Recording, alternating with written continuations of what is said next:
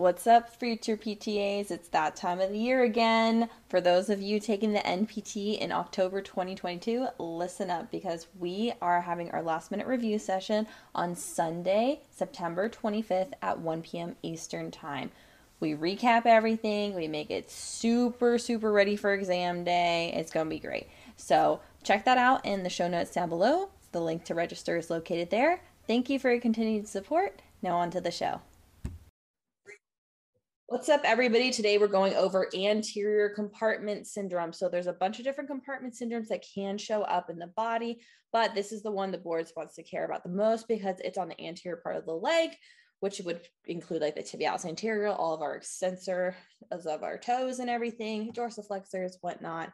Those are the ones that are primarily affected by anterior compartment syndrome. So let's get into it. So, anatomy, let's talk about the anatomy of the lower leg. So, it's the front part of the lower leg. So, we're going to see that the muscles that we would see that are uh, swollen, inflamed, becoming paresthesias, weakness, numbness, tingling, all of that the muscles that are affected by this are the tibialis anterior, that's our primary dorsiflexor, our extensor hallucis longus, that's what extends our big toe, our extensor digitorum longus, which extends all the other toes, and our peroneus tertius, which remember that is one of our peroneals located on the anterior part of the ankle.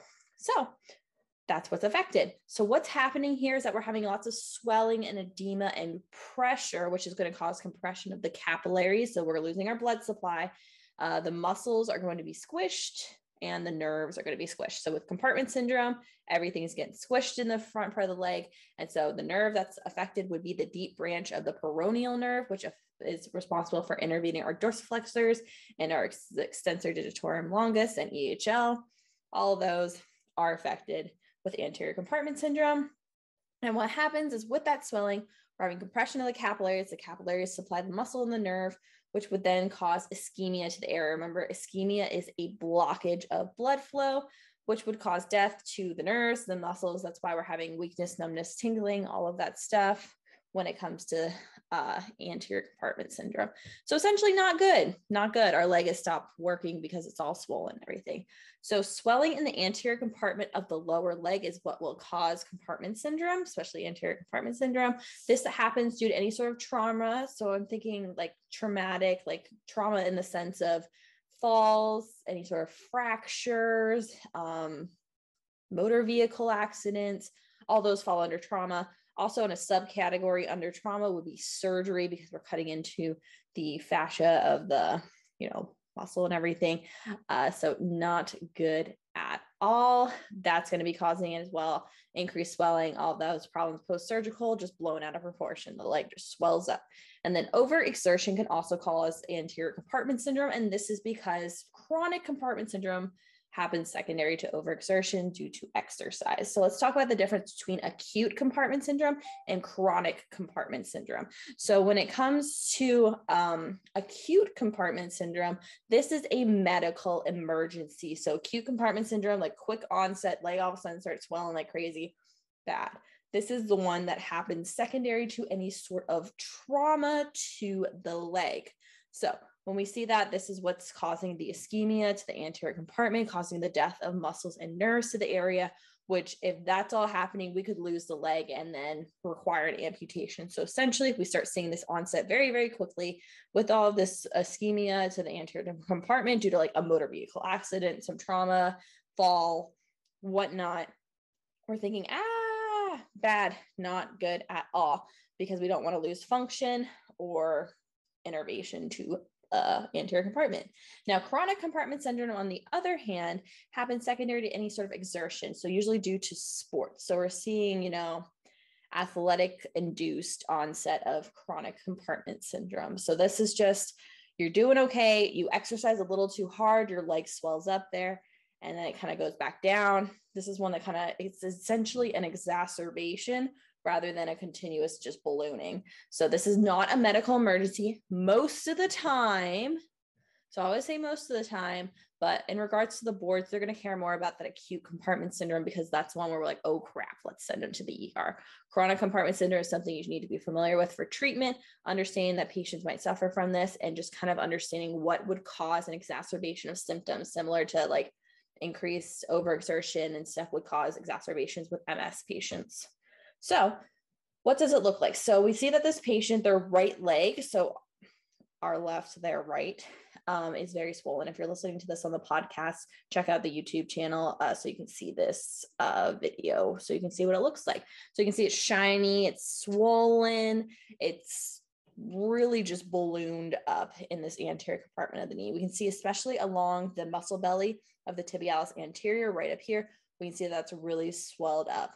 And that is due to the fact that this patient is suffering from anterior compartment syndrome, specifically of the right leg. So we see all this increased edema and swelling, especially along the anterior aspect of the leg. Now, again, it could wrap around to the backside. There is such thing as posterior compartment syndrome.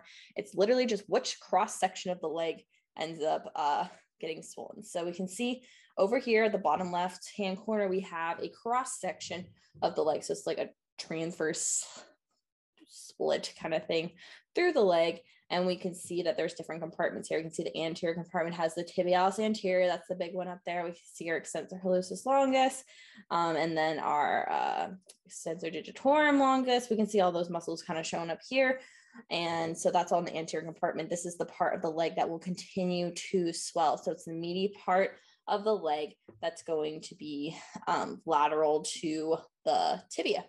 So we can see that that could be swelling. We see the posterior compartment could also swell in some places, but we're talking about anterior for this one because that's what the board cares about the most. So they're going to pick one, they're going to pick anterior compartment.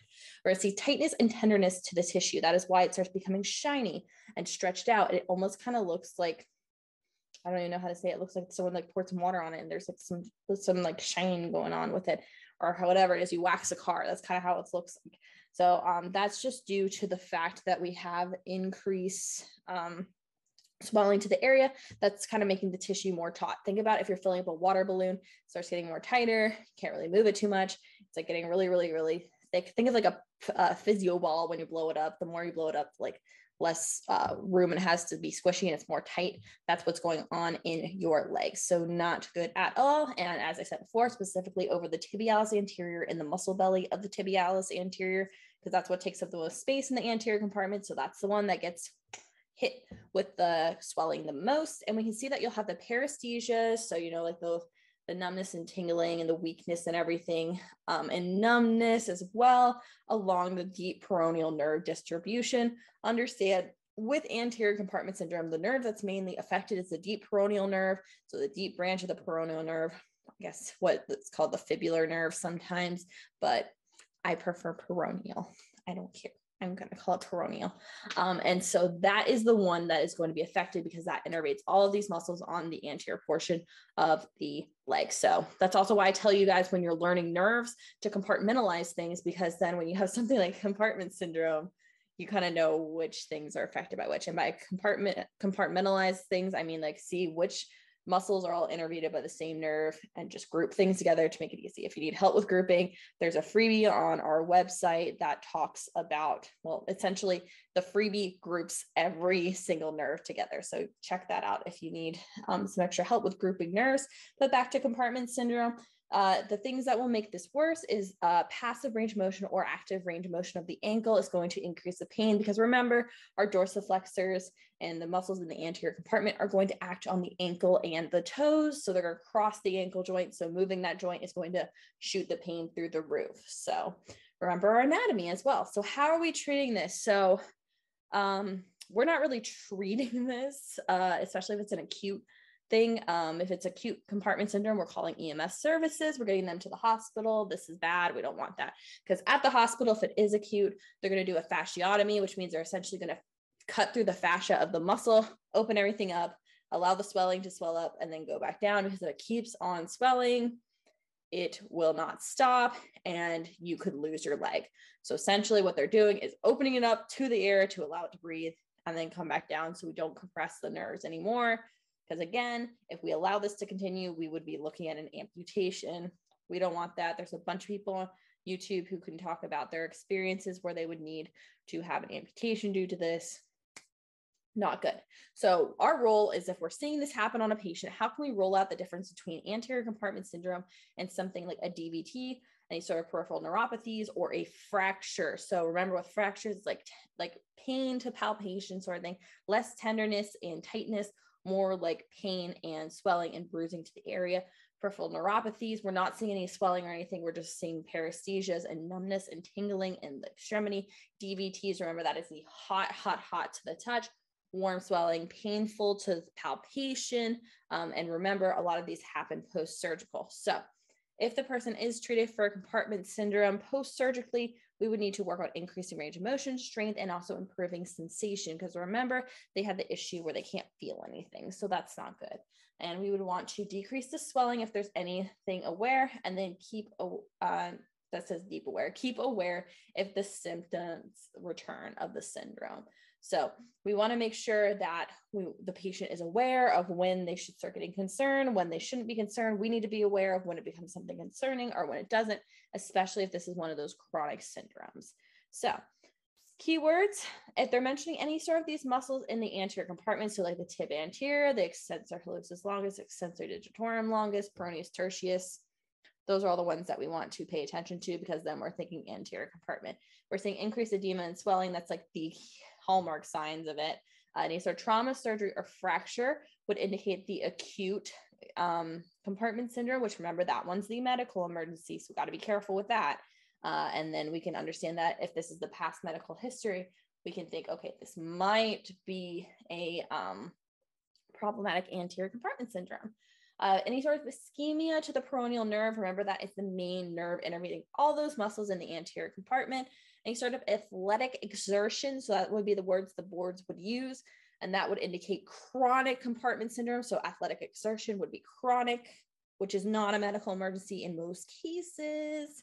Uh, and in regards to the boards, they're going to be black and white with their stuff. They're not going to have any like, ooh, could this be this or this? No, the boards like to be straightforward things. If you're making up some weird scenario in your head to make a question answer be correct, it's not the right answer.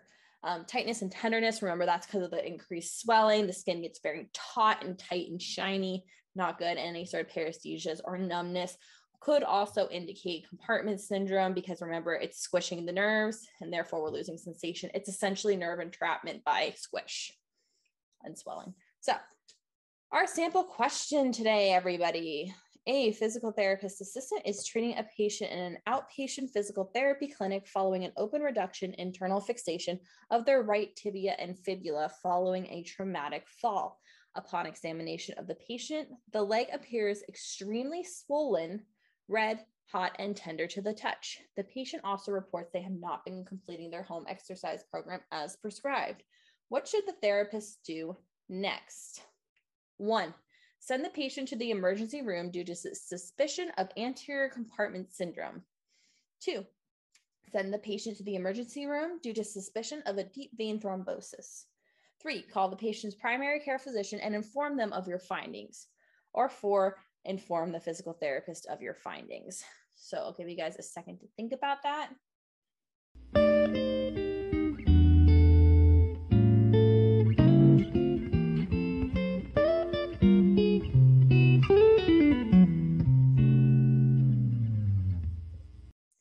Right, guys. So the answer is number two send the patient to the emergency room due to suspicious of a deep vein thrombosis.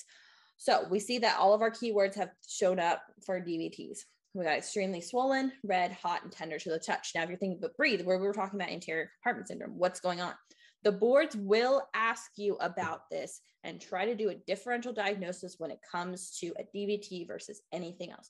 We need to make sure we're aware of a DVT and we need to make sure we're sending this patient to the emergency room immediately.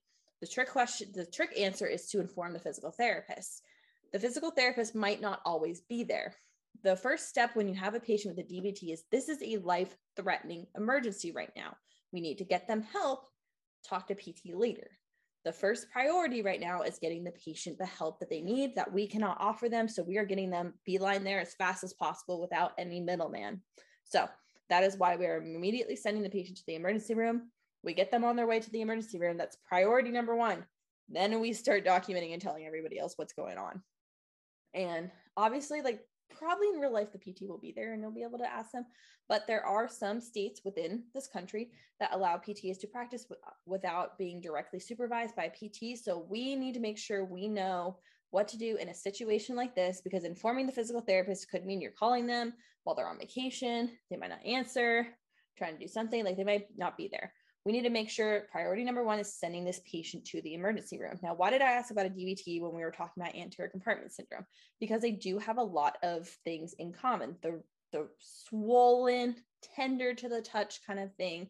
Um, but the difference is with a DVT, it's red hot. It's hot and it's painful to touch as well. So we would see that all of these would start saying DVT, DVT, bad, bad, bad, not good. We can see that they had surgery. And the thing that really, really solidifies that this is probably DVT is that the patient reports they have not been completing their home exercise program as prescribed. That means that they're not moving their leg. That means that they have been sedentary. That means that the patient has not been active, they have been immobilized. Those are all things pointing towards DVT. The boards will throw everything under the sun to make sure you identify a DVT. I mm-hmm. talked to people who passed their boards long ago and they like don't even think about boards questions. But when I read them a mm-hmm. question like this, they're like, oh yeah, DVT, because it's that important. So make sure you understand the difference between different pathologies and how they can relate to each other and how they can present similarly because a DVT is one of those things that we as a PTA on a follow up visit could be the ones catching this. It could be the one I've seen PTA send people to the ER because of DVTs. So I hope this was helpful, guys, and I will see y'all in the next one. Take care.